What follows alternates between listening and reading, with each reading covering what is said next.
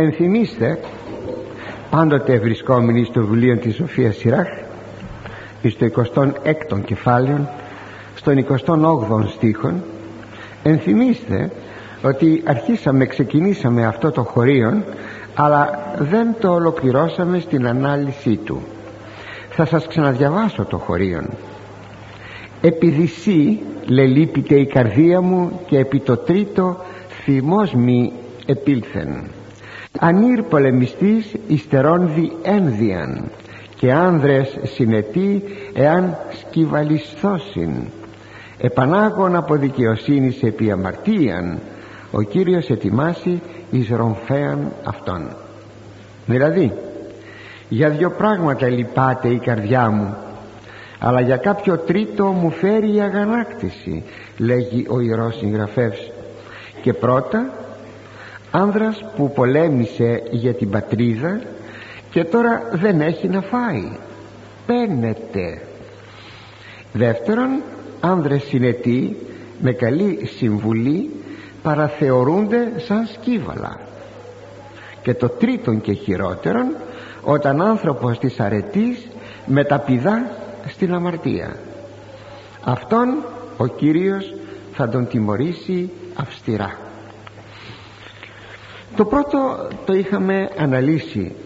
Αναφέρεται στο θέμα των ε, ανθρώπων που πολέμησαν για την πατρίδα των ηρώων που τώρα δείχνει η πατρίδα μια μεγάλη αχαριστία απέναντί τους.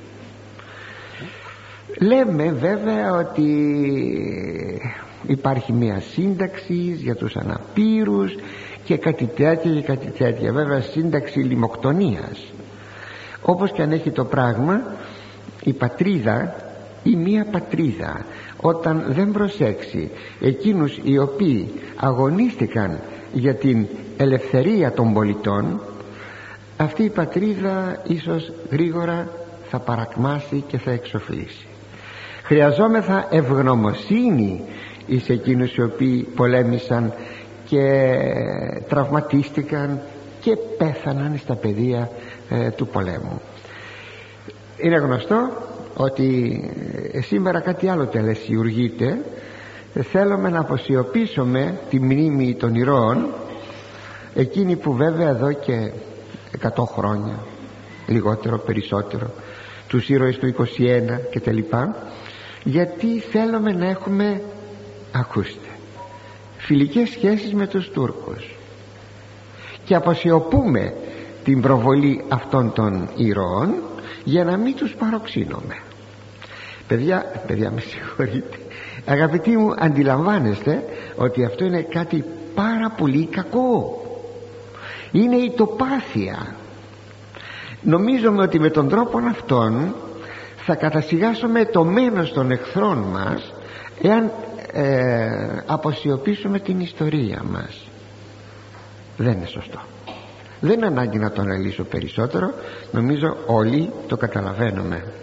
Επειδή όμως αυτό το σημείο το είχαμε ήδη αναλύσει προχωρώ στο δεύτερο σημείο που λέγει ο Ιερός Συγγραφεύς ότι λυπείται η καρδία του αναφέρει και άνδρες συνετοί εάν σκυβαλισθώσιν σκυβαλίζω το ρήμα σκυβαλίζω θα πει απορρίπτω με μια περιφρόνηση από τα σκύβαλα όπως είναι το κόσκινο για το οποίο κόσκινο θα μιλήσουμε ελπίζω σήμερα που θέλουμε να κρατήσουμε το καλό εκείνο το οποίο κοσκινίζουμε και εκείνο το οποίο δεν είναι καλό το λέμε σκύβαλα με γενική έννοια το απορρίπτουμε, το πετάμε έτσι λοιπόν κατά κάποιο τρόπο άνδρες που έχουν μία σύνεση, μία σοφία μπορούν να δώσουν μία καλή συμβουλή οι άνθρωποι αυτοί να παραμερίζονται. Αντιλαμβάνεστε εδώ έχουμε στον κοινωνικό χώρο το θέμα της αξιοκρατίας. Πόσες φορές έχει τεθεί το θέμα της αξιοκρατίας; Λέγει τα κριτήρια τώρα πάλι θα κάνουν μια πρόσληψη κάποιων υπαλλήλων. Θα είναι αξιοκρατικά ή όχι; Πολλές φορές λοιπόν τίθεται το θέμα της αξιοκρατίας. Δηλαδή να περάσουν να προσληφθούν στην εργασία εκείνοι που αξίζουν. Αλλά η αξιοκρατία αγαπητοί μου είναι ένα ρευστό πράγμα και ένα ασαφές πολλές φορές πράγμα και το θέμα είναι ότι τελικά εκείνοι που είναι άξιοι μπαίνουν στο περιθώριο. Μια κοινωνία όμως που δεν μετέρχεται την αξιοκρατία γρήγορα περνά στην κοινωνική αδικία και στην παρακμή. Δεν μπορεί μια τέτοια κοινωνία να επιζήσει ιστορικά ο συνετός, ο σοφός, ο ικανός παραμερίζεται περιφρονητικά πολλές φορές λέμε για εκείνους που έχουν σπουδάσει έξω και έχει ακουστεί το όνομά τους στα πανεπιστήμια σπουδαίοι ερευνητέ κλπ κλπ. Και λέμε γιατί δεν έρχονται αυτοί εδώ στην Ελλάδα να διδάξουν στα πανεπιστήμια μας κλπ κλπ. Πού να έρθουν; Δεν τους θέλουμε τους παραγωνίζουμε. Και ο άλλος δεν έρχεται όταν βλέπει ότι μπορεί να παραγωνιστεί. Πάντως η απουσία της αξιοκρατίας σε όλους τους τομείς του κοινωνικού βίου που υπάρχει δυστυχώς ε, είναι κάτι το πάρα πολύ λυπηρό. Και ο Θεός να φυλάει σας είπα μια κοινωνία τέτοια προορίζεται για παρακμή. Και προχωρούμε στο τρίτο σημείο που σε αυτό ο ιερός συντάκτης αισθάνεται λύπη τα αγανακτήσεως μάλιστα. Είναι ο άνθρωπος που εδοκίμασε την αρετή και τώρα γυρίζει πίσω στην αμαρτία.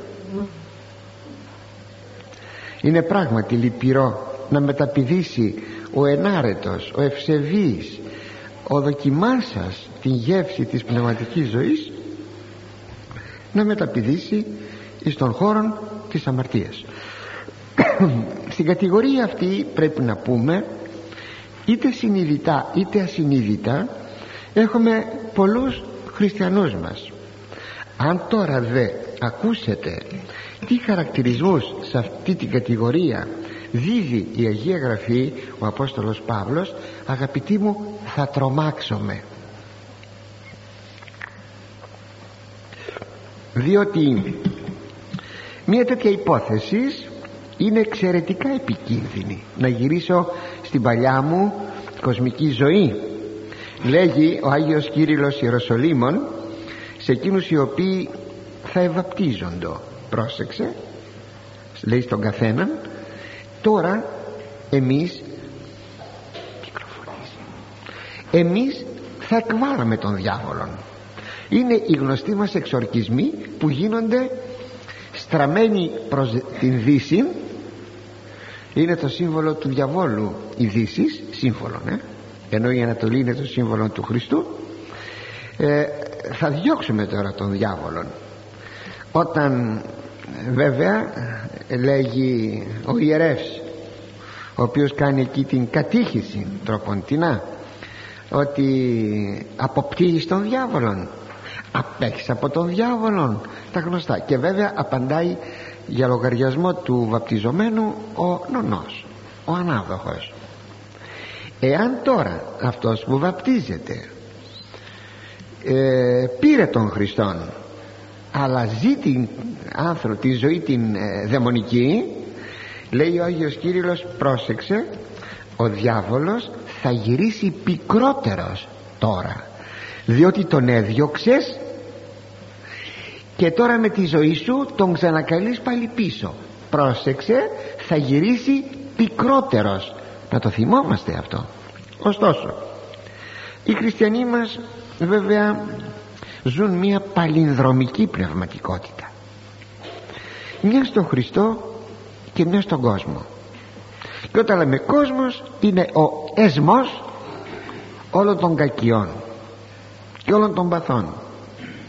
Έτσι εξομολογούνται κάποια φορά κάποιες φορές ξαναγυρίζουν πάλι τους χάνομαι. Τους αδελφούς αυτούς τους χάνομαι. Γυρίζουν πάλι μες στον κόσμο ξαναγυρίζουν και πάλι προς τον κόσμο. Βέβαια περιττώ να σας πω ότι αυτή η παλινδρόμησης δεν είναι κάτι που μπορεί να τους βοηθήσει να αναπτύξουν πνευματική ζωή. Φεύγουν και ξαναγυρίζουν αλλά πάντοτε θα ξαναγυρίζουν.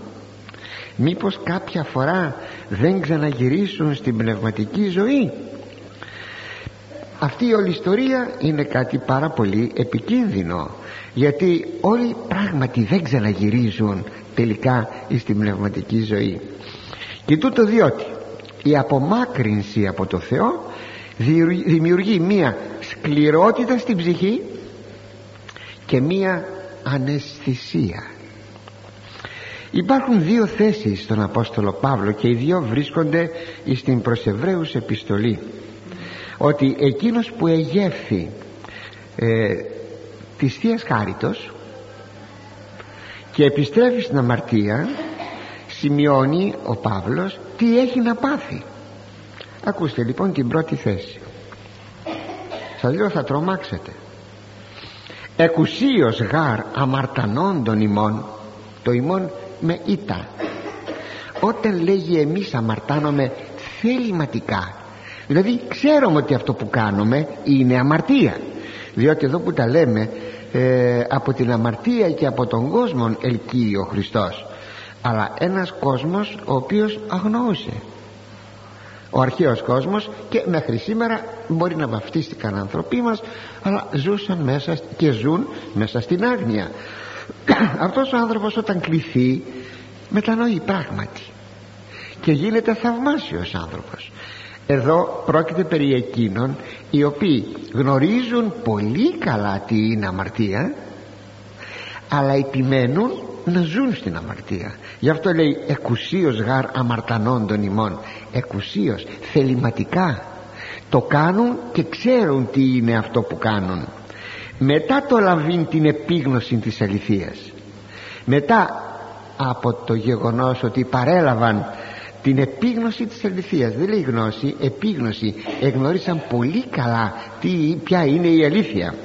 Ουκέτι περί αμαρτιών απολείπεται θυσία δεν υπάρχει πια άλλη θυσία για να τους σώσει αυτούς τους ανθρώπους μία είναι η θυσία. Το αίμα του Χριστού. Οπότε δεν απολείπεται άλλη θυσία δεν υπάρχει άλλη θυσία ανωτέρα της ε, θυσίας του αίματος του Χριστού. Και λέγει φοβερά δε της εκδοχή κρίσεως και πυρός ζήλος εστί μέλλοντας τους υπεναντίους δηλαδή ότι ε, αυτοί οι άνθρωποι ε, σε αυτούς θα στραφεί ο ζήλος του Θεού που είναι πυρ και αυτούς θα τους φάει εσθήν μέλλοντος. Δηλαδή θα τους καταστρέψει. Και λέει στη συνέχεια αθετήσας αθετήσας της των νόμων Μωυσέως χωρίς ικτυρμών επιδισή ή τρισήν μάρτισιν αποθνίσκει. Πόσο δοκείτε χείρονος αξιοθήσετε τιμωρίας ο τον Υιόν του Θεού καταπατήσας και το αίμα της Διαθήκης κοινών ηγισάμενος ενώ υγιάστη και το πνεύμα της χάριτος ενυβρίσας δηλαδή με άλλα λόγια εάν λέγει κάποιος έκανε μία αμαρτία μπροστά σε δυο ή τρεις μάρτυρες στον παλαιό νόμο ετιμωρεί το διαθανάτου. Εκείνος τώρα ο οποίος αθετεί το αίμα του Χριστού και υβρίζει το Πνεύμα το Άγιον εδώ έχουμε τώρα και τη βλασφημία κατά του Αγίου Πνεύματος ποια νομίζετε ότι θα πρέπει να είναι η τιμωρία του;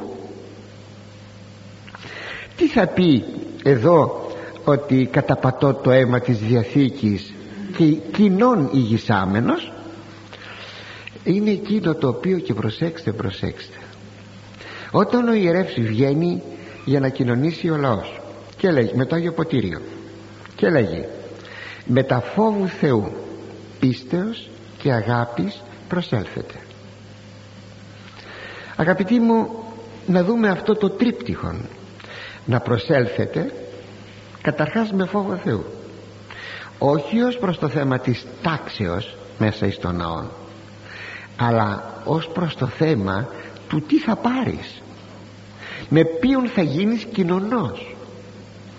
Με τα φόβου Θεού πίστεως. Εδώ πολλοί νομίζουν όπως το ακούν ότι πρόκειται περί της πίστεως γενικά της πίστεως. Δηλαδή γενικά της πίστεως. Πιστεύω είμαι πιστός. Όχι. Έχει ειδική σημασία αυτό το μεταπίστεως ποια είναι αυτή η ειδική σημασία; Πιστεύω ότι αυτό τούτο είναι το σώμα και το αίμα του Χριστού. Αυτό που η γεύση μου θα το αντιληφθεί σαν κρασί και ψωμί. Αλλά δεν είναι όμως κρασί και ψωμί αλλά είναι το σώμα και το αίμα του Χριστού. Για να σας το καταδείξω αρκεί να σας θυμίσω όσοι θέλετε να κοινωνήσετε κρατάτε ένα βιβλιαράκι διαβάζετε την ακολουθία την πρώτη Θείας Μετελήψεως στα μοναστήρια και εμείς εδώ ε, τη διαβάζει ο ψάλτης. Και εκεί στην πρώτη ευχή λέμε ε τι πιστεύω ακόμη πιστεύω ότι αυτό εστί το αίμα σου και αυτό εστί το, το τίμιον αίμα σου και αυτό εστί το τίμιον σώμα σου είδατε πιστεύω ότι είναι το σώμα σου και το αίμα σου διότι εάν δεν πιστέψω ότι είναι το σώμα και το αίμα του Χριστού τότε αυτό που θα πάρω το θεωρώ κοινών το κείμενο μικρογιώτα. Δηλαδή σύνηθες. Δηλαδή τίποτα. Ας πούμε κρασί και ψωμί. Και αν θέλετε σε μια άλλη εκδοχή αίμα κοινό. Ότι ο Ιησούς έδωσε ένα κοινό αίμα. Τι θα πει κοινό αίμα; Τίποτα. Σαν άνθρωπος όπως όλοι οι άνθρωποι. Κοινό αίμα. Αν δεν είναι έτσι γι' αυτό λέγει μεταπίστεως πάρα πολύ προσοχή εις το σημείο αυτό μεταπίστεως και μετά αγάπης μεταφόβου πίστεως και αγάπης ποιας αγάπης; Όχι αγάπης μεταξύ μας αλλά αγάπης προς εκείνο τον οποίο θα πάρουμε είναι η αγάπη προς τον Ιησού Χριστόν. Εξάλλου η πρώτη εντολή δεν ομιλεί περί αγάπης προς τον πλησίον αγαπήσεις Κύριον των Θεών σου και τα ώστε προσοχή αυτό το μεταπίστεως είναι ακριβώς αυτό. Να ξέρεις τι κοινωνάς. Εάν λοιπόν δεν το ξέρεις και το θεωρείς τίποτα τότε και το αίμα της Διαθήκης κοινών ηγισάμενος θεωρώντας ότι είναι κοινών ενώ ηγιάστη αυτός ο άνθρωπος με τον οποίο ηγιάστη και το πνεύμα της χάριτος ενυβρεί σας. Γιατί λέει εδώ το πνεύμα της χάριτος που έδωσε τη χάρη το πνεύμα το Άγιον ενυβρίζει κανείς αφού ενύβρισε και τα λοιπά. Ε, και τα λέτε παρακάτω θα σας τα πω. Γιατί το πνεύμα το Άγιον μετέβαλε τον άρτον και τον ίνον σε σώμα και αίμα Χριστού. Λέμε εκεί στην επίκληση στον καθεγιασμό των τιμίων δώρων αποτινόμεθα εις τον πατέρα και του λέμε να στείλει το πνεύμα του το Άγιον να μεταβάλει το ψωμί σε σώμα Χριστού και το κρασί σε αίμα Χριστού συνεπώς ποιος μεταβάλει το πνεύμα του Άγιον; Εάν όμως εσύ θεωρείς κοινό πράγμα την Θεία Κοινωνία δεν ενυβρίζεις το πνεύμα του Άγιον; Σίγουρα ναι και λέει στη συνέχεια φοβερόν το εμπεσίν ισχύρας Θεού ζώντος είναι φοβερό πράγμα να πέσει κανείς στα χέρια Θεού ζώντος. Εβραίους 10,26 έως 30 και να ξέρετε που βρίσκεται. Φρικτή περίπτωσης φρικτή αυτή ακριβώς είναι όπως ήδη σας είπα και η βλασφημία κατά του Αγίου Πνεύματος. Αν και η βλασφημία κατά του Αγίου Πνεύματος έχει πολλές όψεις. Είναι πολύπλευρος. Μία από τις πλευρές είναι αυτή που είδαμε και είπαμε τώρα. Είναι γνωστό ότι το Πνεύμα το Άγιον είναι εκείνο το οποίο οδηγεί στη μετάνοια. Εάν δεν πάρω το Πνεύμα το Άγιον πως θα οδηγηθώ στη μετάνοια; Δεν ξέρω αν έχετε προσέξει ότι τα τρία πρόσωπα συνεργάζονται της Αγίας Τριάδος διανελκυστεί ο πιστός. Λέγει επί παραδείγματι ο Χριστός εάν θα σας ελκύσει ο πατήρ προς εμένα δεν μπορείτε να έλθετε ακόμη κανείς λέγει δεν έχει ε, δεν λέγει, δεν λέγει τον Υιόν ότι είναι Θεός ότι είναι Κύριος η μία πνεύματι Αγίο εάν το Πνεύμα το Άγιο δεν σε φωτίσει δεν μπορείς να πεις τον Ιησού Χριστόν ότι είναι Θεός. Είδατε λοιπόν πολύ σημαντικό αυτό πάρα πολύ σημαντικό. Ουδής να σας το πω όπως το λέει το κείμενο ουδής δίνεται υπήν Κύριον Ιησούν η μη εμπνεύματι Αγίο δεν μπορείς να ομολογήσεις τον Ιησούν ως Θεόν εάν δεν έχεις το Πνεύμα του Θεού. Και τώρα λέμε πάρα πολλοί είναι εκείνοι οι οποίοι δεν πιστεύουν στη, θε, στη Θεία Φύση του Χριστού. Αν ερωτήσετε γιατί; Γιατί δεν έχουν το Πνεύμα του Άγιον. Και γιατί δεν έχουν το Πνεύμα το Άγιον; Διότι κάποια φορά κάποια στιγμή το ενίβρισαν. Το έβρισαν το Πνεύμα το Άγιον. Το ενίβρισαν. Είναι φοβερά πράγματα αυτά. Φοβερά. Κανείς λέει πάλι ο Απόστολος Παύλος δεν λέει τον Θεό Αβά δηλαδή πατέρα παρά εν πνεύματι Αγίο. Δεν μπορείς να πεις τον Θεό πατέρα εάν δεν έχεις το Άγιον Πνεύμα. Και εκείνο που σημειώνει ο Άγιος αδελφόθεος Ιούδας στην επιστολή του ένα κεφάλαιο είναι όλο που λέγει ότι αυτοί οι άνθρωποι είναι ε, άμυροι Αγίου Πνεύματος. Δεν έχουν το Πνεύμα το Άγιο εκείνοι ακόμη οι οποίοι στρέφονται κατά της Εκκλησίας. Εκεί αν θέλετε να το κάνω πιο συγκεκριμένο ε, ο αδελφόθεος Ιούδας έχει κάποιους χριστιανούς ταραξίες υπόψη κάτι που γνωστήκιζαν δημιουργούσαν προβλήματα στην Εκκλησία τους αποκαλεί σπιλάδες σπήλος είναι ολεκές. Σπιλάδες νεφέλες σύννεφα άνυδρα που δεν ρίχνουν βροχή και άλλους χαρακτηρισμούς.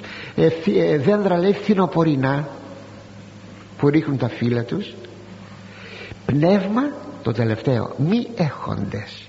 Μη έχοντες το πνεύμα το Άγιο τέτοιοι μέσα στην εκκλησία μας δεν υπάρχουν αγαπητοί μου λίγοι. Και αυτό είναι το δυστύχημα δεν υπάρχουν λίγοι. Και στρέφονται και εναντίον της εκκλησίας ή το καταλαβαίνουν ή δεν το καταλαβαίνουν. Και εναντίον των κληρικών και εναντίον ξέρω εγώ ξέρω εγώ. Πως δηλαδή ε, δεν αφήνουν τίποτα όρθιο. Βρίζουν τους πάντες και τα πάντα. Ε που πάμε. Εκείνο που λέει ο Απόστολος Παύλος στο τέταρτο κεφάλαιο Α Κορινθίους ότι ο φύρον των ναών του Θεού φθερεί του τον ο Θεός αυτός που καταστρέφει τον ναό του Θεού θα τον καταστρέψει ο Θεός.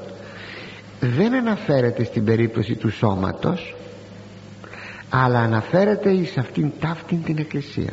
Εκείνοι οι οποίοι στρέφονται εναντίον της εκκλησίας αυτούς θα τους καταστρέψει ο Θεός. Δεν πρόκειται για εκείνους οι οποίοι θα μπορούσαν να έχουν κάποιο λόγο κριτικής για πράγματα κακώς κείμενα μέσα στην εκκλησία γιατί εκείνοι αυτοί πονούν την εκκλησία. Δεν πρόκειται για αυτούς. Αλλά για εκείνους που δεν διορθώνουν τη ζωή τους ούτε ένα γράδο. Και προχωρούμε.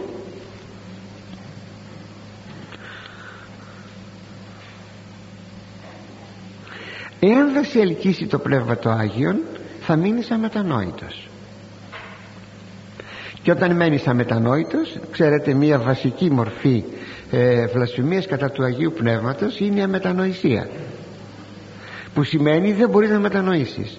Γιατί δεν μπορείς να μετανοήσεις; Γιατί το Πνεύμα το Άγιον σε απεστράφει. Προσέξτε σε απεστράφει. Είδε την προαίρεσή σου και σε απεστράφει. Δεν μπορείς να μετανοήσεις. Παρακαλώ δέσατε το καλά μέσα στην ψυχή σας. Μήπως φτάσω να πει ο καθένας στο σημείο ώστε το Πνεύμα το Άγιο να μην με βοηθάει να μετανοήσω. Και εκείνος που θα δεχθεί το χάραγμα του Αντιχρίστου επειδή είναι χάραγμα οντολογικό πάνω στο σώμα αλλά δεν είναι κάτι που άμα πληθώ φεύγει ή ακόμη αν κόψω την παλάμη μου απειλάγει από το χάραγμα όχι είναι οντολογικό και επί του σώματος και επί της ψυχής. Όπως ακριβώς είναι η περίπτωση όταν επήραμε το χάραγμα στο σώμα μας όταν βαφτιστήκαμε εκεί βέβαια πληθήκαμε ξαναπληθήκαμε κάναμε μπάνιο ξανακάναμε μπάνιο. Αυτά φύγανε δεν έφυγαν. Είναι το χάραγμα οντολογικό. Έτσι λοιπόν επάνω στο οντολογικό χάρισμα ε, ε, ε χάραγμα του Χριστού της Αγίας Τριάδος εναποθέτω τώρα το χάραγμα οντολογικά πάντοτε του Αντιχρίστου. Μπορώ να μετανοήσω; Αγαπητοί μου προσέξτε όχι. Δεν μπορώ να μετανοήσω. Και άρνησης του χαράγματος του Χριστού ε, που πήραμε στο βάπτισμα και στο χρήσμα στο τέλος ε, αυτό καλύπτεται και δεν μου αφήνει περιθώρια για μετάνοια. Ήδη έχουμε εγκαταληφθεί ήδη απερίφθημεν. Είναι σοβαρά πράγματα αυτά. Λέμε πολλές φορές αυτός ο άνθρωπος γιατί δεν προλάβαμε να τον, μετα... να τον ξομολογήσουμε, να τον κοινωνήσουμε. Λόγοι τέτοιοι λόγοι τέτοιοι. Προπαντός εκείνη η ιστεροβουλία έχω καιρό. Άμα θα γεράσω τώρα γλεντάω δεν σε δέχεται ο Θεός προσέξατε δεν σε δέχεται ο Θεός και ενώ φτάνει ο ιερεύς μέχρι το σπίτι σου εσύ ξεψυχάς δεν σε δέχτηκε έκλεισε η θύρα του ελέους είναι φοβερόν υπάρχει όμως και το δεύτερο χωρίο πάλι στην προς Εβραίους είναι στο έκτον κεφάλαιο στους στίχους 4 έως 6 ακούτε τι λέγει εδώ ο Απόστολος Παύλος.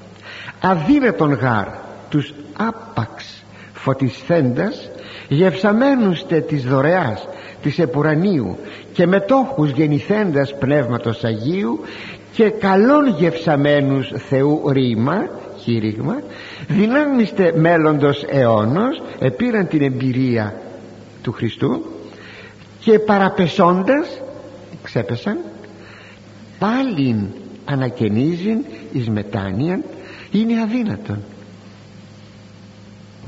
Εκείνοι που γεύτηκαν το ακούσατε τη λέξη αδύνατον. Και όχι μόνο αυτό δεν μπορούν να μετανοήσουν αυτοί που επήραν τη γεύση της Θείας Χάριτος αλλά προχωρούν και παρακάτω ανασταυρούντας σε αυτής τον Υιόν του Θεού και παραδειγματίζοντας. Προσέξτε τώρα εδώ. Θα ήθελα να σας ερωτήσω ο Καζατζάκης όταν πήρε το όνομα Νικόλαος πού το πήρε; Στη βάπτιζή του. Βαφτίστηκε και πήρε το όνομα Νικόλαος ο άνθρωπος αυτός στην αλαζονία του έκανε αυτό. Δηλαδή ανασταύρωσε ανασταυρώνω θα πει ξανασταυρώνω. Που ανασταυρώνοντας λέει εαυτής. Ξανασταυρώνουν λέει στον εαυτό τους τον Υιόν του Θεού. Και το ακόμα χειρότερο. Και παραδειγματίζοντας παραδειγματίζω θα πει διαπομπεύω ο Χαζαντζάκης διαπόμπευσε τον Ιησού Χριστόν με ανήκουστες ε, συκοφαντίες ανήκουστες, φρικτές και φοβερές. Σε υβριστική διάθεση ο Καζαντζάκης ξεπέρασε αυτούς τους δύο αρχαίους ε, υβριστάς του Χριστού που δεν υπήρξαν χριστιανοί όπως είναι ο Κέλσος και ο Πορφύριος ο μαθητής του τους ξεπέρασε σε υβριστικότητα σε ποιότητα υβριστικότητος. Είναι κάτι καταπληκτικό. Ο άνθρωπος αυτός ήταν δαιμονισμένος. Δηλαδή δεν μπορούσε να έχει το πνεύμα του Θεού. Και όταν ζητάει ε, ως επίγραμμα πάνω στον τάφο του ότι δεν τον ενδιαφέρει πια τίποτε ε. τι φοβερό πράγμα και τώρα υπάρχουν άνθρωποι που υποστηρίζουν τον Καζαντζάκη και κληρικοί αν θέλετε ακόμα. Θα ήταν βαρύ άραγε να έλεγα ότι οι άνθρωποι αυτοί δεν έχουν το πνεύμα το Άγιον. Άραγε θα ήταν βαρύ. Αυτό θα πει ανασταυρούντας εαυτή στον Υιόν του Θεού και παραδειγματίζοντας. Θυμάμαι κάποιος φοιτητής μου λέει για τον αδελφό του το εξής φοβερόν μένανε μαζί. Πηγαίνω στο πανεπιστήμιο. Αυτός που μου το έλεγε ήταν ευσεβές παιδί και είχε ένα σταυρωμένο στον τοίχο. Μέσα σε μία μανία ο αδελφός του είπε καλά σου κάνανε και σε σταυρώσανε έφρυξα με μόνο που το άκουσα εάν φτάνει κανείς σε αυτό το σημείο αγαπητοί είναι δυνατόν ποτέ να έχει το πνεύμα του Άγιον. Αδύνατο αδύνατο αλλά να γιατί ο σοφός Σιράχ οδύρεται και λυπάται πολύ και με, με μάλιστα ε, για εκείνον ο οποίος φεύγει από την αγιότητα από την αρετή και στρέφεται στην αμαρτία και στον κόσμο αυτόν. Γι' αυτόν λέει ο σοφός Σιράχ ο Κύριος ετοιμάσει εις ρομφέαν. Ο Κύριος τον ετοιμάζει για να τον ξεκάνει. Ευρία έννοια η ρομφέα. Καμία ευλογία δεν έχει ο άνθρωπος αυτός. Και όπως ο Παύλος γράφει η γη εκφέρουσα είναι και αυτό στην προς Εβραίους και αναφέρεται ακριβώς τα δύο, στις δύο περικοπές που σας ανέφερα ιδίως στη δεύτερη περικοπή. Είναι πάλι στο έκτο κεφάλαιο στο 8ο χωρίον. Συνέχεια ε, των όσων σας είπα η γη εκφέρουσα ακάνθας και τριβόλους αδόκιμος και κατάρας εγγύς μια γη που πια δεν βγάζει παρά αγκάθια και τριβόλια και είναι αδόκιμος μια τέτοια γη. Δηλαδή ένας τέτοιος άνθρωπος και είναι εγγύς κατάρας. Εις το τέλος εις καύσιν που το τέλος είναι η καύση και αναφέρεται βεβαίως στην γη αλλά εδώ μεταφορικά γιατί αναφέρεται στην αιωνία κόλαση ενός τέτοιου ανθρώπου. Ξαναλέγω γι' αυτό λυπάται υπερβολικά ο σοφός Σιράχ και προχωρούμε αγαπητοί στον 21ο στίχον. Μόλις εξελείται έμπορος από πλημελίας και ου δικαιωθήσετε κάπηλος από αμαρτίας. Δηλαδή μόλις και με τα δυσκολίας θα αποφύγει ο έμπορος την αδικία και ο μικροπολιτής με τα πράτης δεν θα απαλλαγεί ποτέ από αμαρτία αυτό το χωρίο φυσιολογικά ανήκει στο επόμενο κεφάλαιο. Έχει τοποθετηθεί όμως σε αυτό το κεφάλαιο. Ε, περιττώ να σας πω ότι ε, η καταχώρηση κεφαλαίων και χωρίων έγινε πολύ μεταγενέστερα πολύ μεταγενέστερα. Ε, οι θεολόγοι τα ξέρουν αυτά τα πράγματα. Και έτσι πολλές φορές έχουμε μια άστοχη ε, έτσι διέρεση σε κεφάλαια.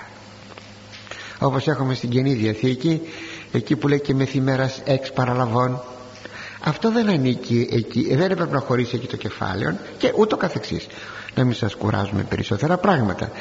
Γιατί ενιολογικά το χωρίο που σας διάβασα ανήκει στο επόμενο κεφάλαιο που αναφέρεται σε θέματα όχι πια οικογενειακής ηθικής που μέχρι τώρα είπαμε για την ε, καλή ή κακή γυναίκα σύζυγον αλλά σε θέματα κοινωνικής ηθικής όπως είναι ε, ο έμπορος. Πάντως εδώ εφιστά την προσοχή ο Ιερός Συντάκτης από τα τυχόν αμαρτήματα ε, που μπορεί κανείς να αποκτήσει από εμπορικές συναλλαγές τόσο ο μεγαλέμπορος όπως μας το λέγει εδώ όσο και ο μικροπολιτής ο μεταπράτης μπαίνουν στον ίδιο πειρασμό. Θα το δούμε. Η επιθυμία του κέρδους για το οποίο θα μιλήσει και στον επόμενο στίχο σίγουρα εισάγει το ψεύδος. Και το εμπόρευμα πρέπει να φεύγει, να φεύγει όμως από τα χέρια του εμπόρου. Είτε γιατί είναι εκτός μόδας όταν είναι ύφασμα, έπιπλο κάτι τέτοια πείθει την κυρία που θέλει να ψωνίσει ότι είναι της μόδας ενώ είναι ντε μοντέ. Δεν είναι της μόδας. Έξω από τη μόδα. Και σου λέει πως θα το πουλήσω εγώ τώρα αυτό; Άντε λέμε εκεί μερικά ψέματα και το πουλάμε. Είτε γιατί κινδυνεύει να χαλάσει το εμπόρευμα αν είναι τρόφιμο είτε για οποιονδήποτε λόγο ο έμπορος θέλει να διώξει από τα χέρια του το εμπόρευμά του. Έτσι το εμπόρευμα είναι συνώνυμο, συγγνώμη, το εμπόριο. Το εμπόριο είναι συνώνυμο με το ψεύδος. Οι ασκητές της ερήμου για να ζήσουν έπλεκαν καλάθια, ψαθιά και τα πουλούσαν ε, στην πόλη. Ή έδιναν σε κάποιον που περιόδευε έμπορον έδιναν τα προϊόντα της εργασίας των και αυτοί μπορούσαν να μην κατεβαίνουν στην πόλη για να τα πουλήσουν στο παζάρι. Όμως οι τιμές που έβαζαν πάντοτε οι ασκητές γιατί είχαν εντολή για κάτι τέτοιο ήταν μικρότερες από τις τιμές της αγοράς. Απλούστατα γιατί λέει ένας ασκητικός πατήρ ένας νηπτικός πατήρ είναι στον πρώτο τόμο της φιλοκαλίας από δόσεως και λήψεως ούτε εκφεύξη αμαρτίας. Δεν θα ξεφύγεις από την αμαρτία όταν παίρνεις και δίνεις δίνεις και παίρνεις. Πραγματικά είναι κάτι πάρα πολύ σημαντικό. Τότε θα λέγαμε οι χριστιανοί να μην μετέρχονται το εμπόριο. Να μην γίνονται έμποροι. Υπήρξε μια εποχή που επειδή διδάσκεται στα σχολεία υδρολατρεία οι χριστιανοί απέφευγαν να γίνονται διδάσκαλοι εκπαιδευτικοί. Μήπως λοιπόν τώρα και εδώ θα λέγαμε επειδή το εμπόριο είναι συνώνυμο με το ψεύδος θα πρέπει οι χριστιανοί να το αποφεύγουν. Αγαπητοί μου δεν μπορούμε να το πούμε αυτό. Δεν μπορούμε αλλά πρέπει όμως ο χριστιανός έμπορος πρέπει πολύ να προσέχει και να επιδιώκει την αλήθεια. Αν θα το ήθελαν θα μπορούσαν να διαθέτουν οι έμποροι οι χριστιανοί ευστροφίαν να μιλέγουν ψέματα. Είναι κάτι που πάμπολες φορές το έχω πει και το έχω συμβουλεύσει να υπάρχει μία ευστροφία. Λέει μα με ρωτάει ο άλλος τι να πω; Για να το πουλήσω πρέπει να πω ψέματα αγαπητοί μου χρειάζεται ευστροφία. Τίποτα άλλο δεν σας λέω. Αν δεν ψεύδονται γρήγορα οι πελάτες των αυτό θα το εκτιμήσουν. Και μαζί με την ευλογία του Θεού οι χριστιανοί έμποροι θα είναι επιτυχημένοι έμποροι. Και το θέμα του ψεύδους δεν είναι μόνο εις τους εμπόρους.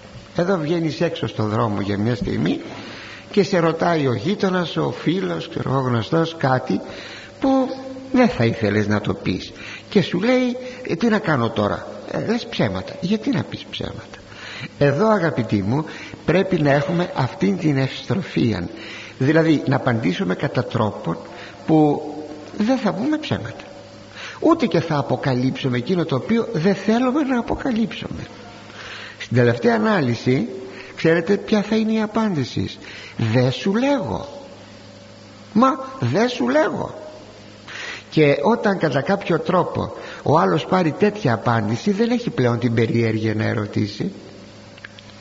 Θυμηθείτε όταν οι Φαρισαίοι οι γραμματείς έθεσαν το ερώτημα εις τον Κύριον.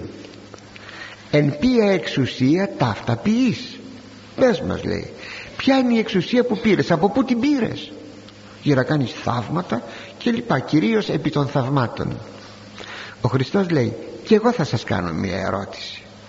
Και άμα μου απαντήσετε θα σας απαντήσω και λέγει τότε ο Κύριος για πέστε μου ο Ιωάννης αυτό που έκανε ο βαπτιστής είχε μήνυμα από τον ουρανό ή μήνυμα από τον εαυτόν του. Αυτοί σκέφτηκαν και είπαν αν πούμε ότι ήταν μήνυμα από τον ουρανό θα μας πει γιατί δεν πιστέψατε αν του πούμε μήνυμα από τον εαυτό του δηλαδή ανθρώπινο μήνυμα ο λαός που τον έχει προφήτη τον Ιωάννη θα μας λιθοβολήσει έκαναν σύσκεψη εκεί επί τόπου και του απαντούν δεν ξέρουμε δεν ξέρουμε ο Χριστός δεν απήντησε δεν ξέρω για τον εαυτό του για το ερώτημα που του έκανα γιατί βεβαίως ήξερε. Δεν είπε δεν ξέρω αλλά είπε ούτε εγώ σας λέγω ξέρετε πόσες φορές απεστόμωνε τους ερωτώντας με περιέργεια ένοχη ώστε είναι γραμμένο όχι μία φορά η φρασούλα ότι δεν τολμούσαν πλέον να τον ερωτήσουν. Αυτό είναι το σπουδαίο. Μπορείς να κάνεις εκείνον που σου δημιουργεί πρόβλημα να μην ξανατολμήσει να σε ερωτήσει. Γιατί λοιπόν, λοιπόν να πούμε ψέματα; Δεν υπάρχει λόγος. Δεν σου λέγω. Η πιο χοντρική απάντησης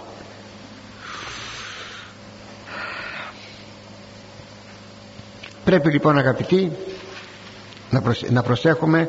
Εκείνοι που εμπορεύονται ε, ας προσέχουν πάρα πολύ και εμείς βέβαια γενικότερα.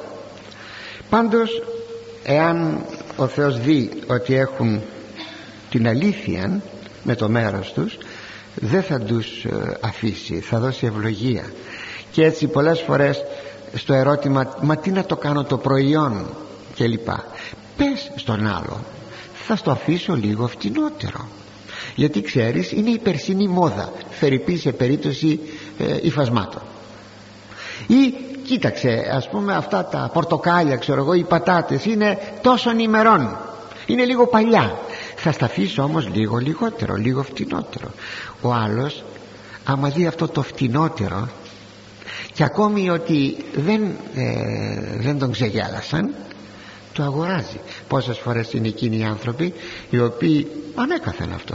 Θα πάνε στο παζάρι της Τετάρτης να μιλήσω για τη Λάρισα θα πάνε στο τέλος τέλος πια που τα αφήνουν φτηνά οι μικροπολιτέοι γιατί θέλουν να φύγουν οι άνθρωποι να τα δώσουν και να φύγουν έτσι μπορεί να μην είναι ε, τα πρώτα πρώτα που θα πήγαινε πρωί πρωί στο παζάρι να είναι τα διαλεγμένα. Είναι γνώση σου θα τα πάρεις φτηνότερα όμως. Ορίστε. Μία λύση αλλά στο θέμα αυτό έχουμε και κάτι ακόμα. Είναι ο μαυραγορητισμός δηλαδή εννοείται στο χώρο του εμπορίου. Είναι το φαινόμενο του μαυραγορητισμού που εμφανίζεται σε πολεμικές περιόδους σε κοινωνικές εγκαταστασίες σε εποχή ελήψεως τροφίμων κλπ και τότε οι έμποροι εκμεταλλεύονται την κατάσταση αποκρύπτουν το εν ανεπαρκία είδος και το πολλούν ακριβότερα. Γνωστό θέμα γνωστότατο. Και πάνω σε αυτό λέγει ο Μέγας Βασίλειος νομίζω σας το έχω ξαναπεί το σημείο αυτό ο τίμιουλκον σιτών δημοκατάρατος προσέξτε ο τιμιουλκόν αυτός που τραβάει τις τιμές τις ανεβάζει. Τιμιουλκόν αυτός που έλκει τραβάει τις τιμές. Δηλαδή ανεβάζει τις τιμές. Δηλαδή πουλάει ακριβά.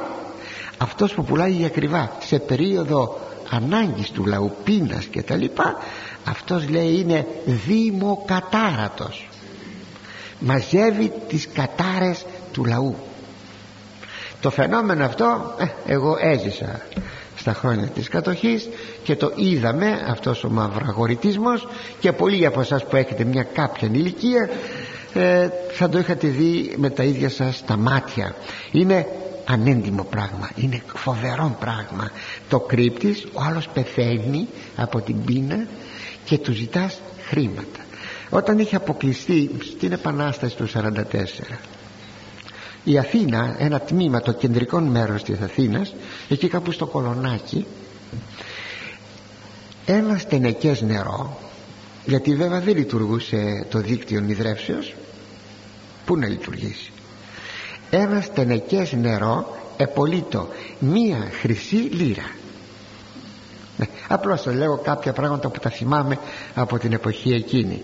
Και μάλιστα και κάτι άλλο αν θέλετε. Θυμάμαι γιατί το είχα σημειώσει σε ένα ημερολόγιο που κρατούσα. Όταν οι Γερμανοί έφυγαν από την Ελλάδα το 1944 ο πληθωρισμός έφερε τις τιμές σε παμέγιστα ύψη. Τούτο. Ένα αυγό ετοιμάτο, ετοιμάτο 200 εκατομμύρια ναι ναι 200 εκατομμύρια ένα αυγό. Μόλις έφυγαν οι Γερμανοί και αποκτήσαμε κυβέρνηση κόψανε αυτά τα 3, 6, 8 μηδενικά και έγινε δύο δραχμούλες. Δύο δραχμές. Όπως ήταν εκείνο τον καιρό και μέχρι πρώτον γιατί σήμερα ένα αυγό ξέρω, μπορεί να έχει 50 και 70 δραχμές δεν ξέρω πόσο έχει τότε δύο δραχμές. Να τι θα πει πληθωρισμός να τι θα πει μαυραγορητισμός και τα λοιπά έτσι ας βάλει θα λέγαμε ο κάθε έμπορος μέσα στην ψυχή του το φόβο του Θεού το φόβο του Θεού και αυτός θα στέκεται κριτήριον της συμπεριφοράς του. Και πηγαίνουμε αγαπητοί μου εις το 27ο κεφάλαιο μέχρι τώρα είδατε ασχοληθήκαμε με ένα κεφάλαιο που αναφέρθηκε στην καλή και την κακή σύζυγο ε, εδώ το 27ο έχει διάφορα θέματα θα τα δούμε. Και θα δείτε πράγματι ότι εδώ ανήκει το χωρίο που σας είπα στο 27ο κεφάλαιο γράφει πρώτος στίχος. Χάριν διαφόρου πολύ ήμαρτον και ο ζητών πληθύνε αποστρέψει οφθαλμών χάρη τους συμφέροντος χάρη διαφόρου. Το λέμε και στη γλώσσα μας. Το διάφορον είναι δηλαδή το κέρδος. Χάρη του συμφέροντος πολλοί αμάρτησαν. Και εκείνος που ζητά να πολλαπλασιάσει όσα έχει θα στρέψει τα μάτια του μακριά από τη δικαιοσύνη. Πράγματι μερικοί βιάζονται να γίνουν γρήγορα πλούσιοι. Βιάζονται και φυσικά αμαρτάνουν. Πως μετερχόμενοι διαφόρους μεθόδους ακριβώς για να γίνουν γρήγορα πλούσιοι. Για να μπορούν όμως να φημώσουν την φωνή της συνειδήσεώς των κάνουν πως δεν βλέπουν τη δικαιοσύνη. Είναι αυτό που λέει το χωρίον. Αυτή η χρονική συνέχεια φημώσεως της συνειδήσεως συνήθως ξεσπά σε κρίση σε κρίση της συνειδήσεως με αποτέλεσμα την ψυχική αρρώστια. Πάει κανείς μετά στον ψυχίατρο. Δεν καταλαβαίνει από τι έχει αμαρτήσει δεν μπορεί να γνωματεύσει στον εαυτόν του επάνω. Αλλά είναι αυτό.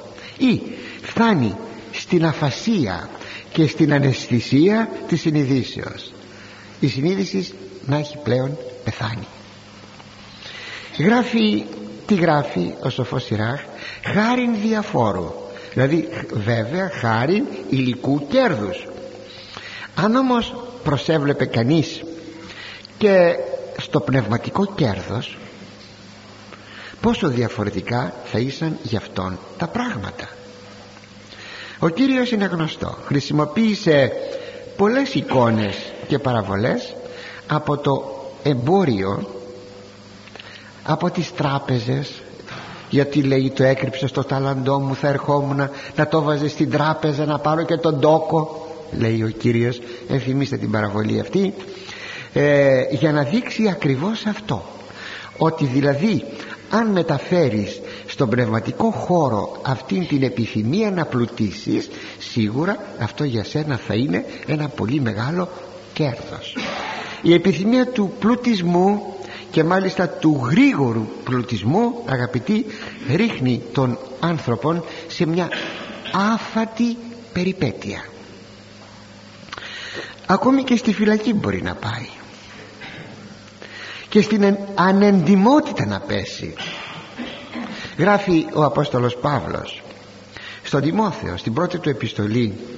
Οι δε βουλόμενοι πλουτίν εμπίπτουσιν εις πειρασμών και παγίδα και επιθυμίες πολλάς ανοήτους και βλαβεράς έτοιμες βυθίζουσι ε, τους ανθρώπους εις όλεθρον και απώλειαν. Βιάζεσαι να πλουτίσεις; Πρόσεξε. Θα πάθεις πολύ κακό. Θα καυτηριάσεις τη συνείδησή σου. Θα πέσεις σε πνευματική απώλεια όχι σπανίως αγαπητοί και σε, οικονομική, σε οικονομικό ναυάγιο όταν κανείς πέραν από την εντιμότητα μετέρχεται παρασκηνιακά και άλλας μεθόδους για να πλουτίσει ε, καμιά φυλακή τον περιμένει ε, κανένας φόνος τον περιμένει από αντίπαλον και τα λοιπά. Πάντως το τέλος δεν θα είναι καλό. Και αυτά τα λέει ο Απόστολος Παύλος για να δείξει ότι η φιλαργυρία είναι η ρίζα όλων των κακών. Να τη γράφει πάνω σε αυτό ρίζα γαρπάντων των κακών εστίν η φιλαργυρία. Εδώ να σας πω ότι η φιλαργυρία ε, σε εμά στη γλώσσα μας σημαίνει ε, τσιγκουνιά. Ενώ η κυρία σημασία της λέξης φιλαργυρία δεν είναι η τσιγκουνιά αλλά είναι η αγάπη προς το αργυρίον. Αυτό που θα το λέγαμε αλλιώτικα φιλοχρηματία. Φιλάργυρος ο φιλοχρήματος αν λοιπόν είσαι φιλάργυρος φιλοχρήματος τότε πρόσεξε αυτό είναι η ρίζα όλων των κακών. Ο διάβολος, συγγνώμη ο Ιούδας, ο Ιούδας πούλησε τον διδάσκαλον από φιλοχρηματία το λέμε στα τροπάρια εκεί της Μεγάλης Εβδομάδας από φιλαργυρία, φιλοχρηματία. Έφτασες άνθρωπε να πουλήσεις τον διδάσκαλό σου και Θεός να μην ήταν εν ανθρωπή σας απλός άνθρωπος να ήταν. Άνθρωπε φτωχέ θα έφτανες να πουλήσεις τον διδάσκαλό σου για να πάρεις 30 αργύρια. Ε κατάντημα επί καταντήματος για να δει κανείς που φτάνει. Όντως είναι η φιλαργυρία, φιλοχρηματία η ρίζα όλων των κακών. Ίστινες της οποίας φιλαργυρίας ορεγόμενοι επιθυμούντες μερικοί απεπλανήθησαν από τις πίστεως ακόμη και από την πίστη έφυγαν. Ναι ο Ιούδας δεν είχε πίστη έχασε την πίστη του. Και αυτούς περιέπηραν οδύνες πολλές.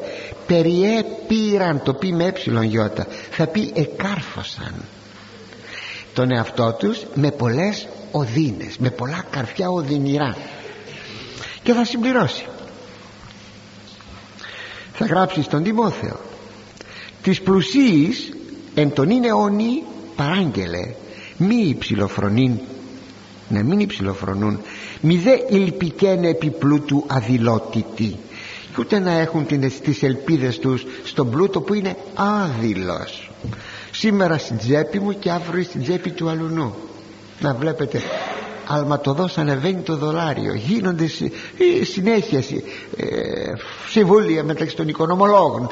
Τι θα γίνει; Αύριο μπορείτε να δείτε το δολάριο να πέφτει εκεί που δεν ήταν ποτέ. Ναι δεν αποκλείεται ναι το λέει η Αποκάλυψη. Και σίγουρα αναφέρεται στις Ηνωμένες Πολιτείες. σίγουρα. Πως λέει εν μια ώρα δεν λέει εν μια ημέρα μέσα σε μια ώρα λέει πως έπεσαν οι τιμές οι τιμές έπεσαν στην Μεγάλη Βαβυλώνα μέσα σε μια ώρα και τι όλα τα εμπορεύματα έχασαν την αξία τους ναι ναι ναι ναι ναι. Μπορεί να μην είναι τώρα να είναι κάποια άλλη φορά. Γι' αυτό λέει εδώ ο Παύλος για την αδειλότητα του, του πλούτου. Άδειλον πράγμα είναι. Αλλά εν το Θεό το ζώντι εκεί πρέπει να είναι η ελπίδα μας το παρέχοντι ημίν πάντα πλουσίως εις απόλαυσιν αγαθοεργήν πλουτίν ενέργης αγαθής. Να πλουτίζουμε σε έργα αγαθά ο Κύριος εχαρακτήρισε στην παραβολή του σπορέως εκεί που λέγει ότι απεπνίγει ε, από τις αγκαθιές και τα λοιπά που είναι ο πλούτος. Άκουσαν τον λόγο ήρθε ο πλούτος απέπνιξε λέγει ε, τον λόγο του Θεού. Τον αποκαλεί ως απάτην λέει η απάτη του πλούτου. Η απάτη του πλούτου. Ματθαίος 13,22 ο δε Άγιος Ιάκωβος ο αδελφόθεος θα πει Άγεν είναι οι πλούσιοι ελάτε τώρα λέει εσείς οι πλούσιοι κλάψατε ολολίζοντες επί τες ταλαιπωρίες ημών τες επερχομένες για αυτές τις ταλαιπωρίες που σας περιμένουν. Ως πυρ εθισαυρίσατε ενεσχάτες ημέρες ενεσχάτες ημέρες ετρυφίσατε επί της γης και εσπαταλίσατε ετρυφίσατε φάγατε μετήλθατε ζήσατε ό,τι τριφυλών και σπαταλίσατε σπαταλώ θα πει ξοδεύω περισσότερο από εκείνο το οποίο θέλω όταν σου λέει ο άλλος το μασαϊκό του στο σαλόνι του βάζει λύρες για να δείξει τι να δείξει; Βάζει λύρες στο μοσαϊκό λύρες Αγγλίας στο μοσαϊκό πρόκλησης εθρέψατε τα σκαρδίες ημών ως εν ημέρα σφαγής. Και αυτή η ημέρα της σφαγής είναι η Δευτέρα του Χριστού παρουσία. Και το Πνεύμα του Θεού μας συμβουλεύει και μας λέγει έστι πορισμός μέγας η ευσέβεια μεταφταρκίας είναι λέγει πολύ μεγάλος πλούτος η ευσέβεια με την αυτάρκεια. Η ευσέβεια με την αυτάρκεια είδατε; Έστι πλουτισμός πορισμός. Πλουτισμός θα πει. Μέγας η ευσέβεια με τα αυταρκίας έχοντες δε διατροφάς και σκεπάσματα διατροφές είναι ό,τι θα, πάμε, θα φάμε. Σκεπάσματα είναι το σπίτι, τα κεραμίδια τα ρούχα μας που θα ντυθούμε κτλ τούτης αρκεστησόμεθα Α, ας αρκεστηθούμε αρκεστηθούμε. Σε αυτά. Δηλαδή με άλλα λόγια μη ζητάμε υπερβολικά πολυτέλειες. Κάνουμε τέσσερις φορές, τέσσερις φορές το λιγότερο. Το χρόνο κουστούμια, φορέματα. Ήρθε λέει η άνοιξη. Αυτό λέει η μόδα. Ήρθε το καλοκαίρι αυτό λέει η μόδα. Και εκείνο που την περσινή άνοιξη είχα φτιάξει είναι στον τουράπιο εκεί. Δεν το ξοδεύω. Το έχω εκεί. Πολύ κακό πράγμα λοιπόν αγαπητοί μου ας προσέξουμε. Έστι πορισμός μέγας τα αυταρκίας. Αυτά μας λέγει το πνεύμα το Άγιο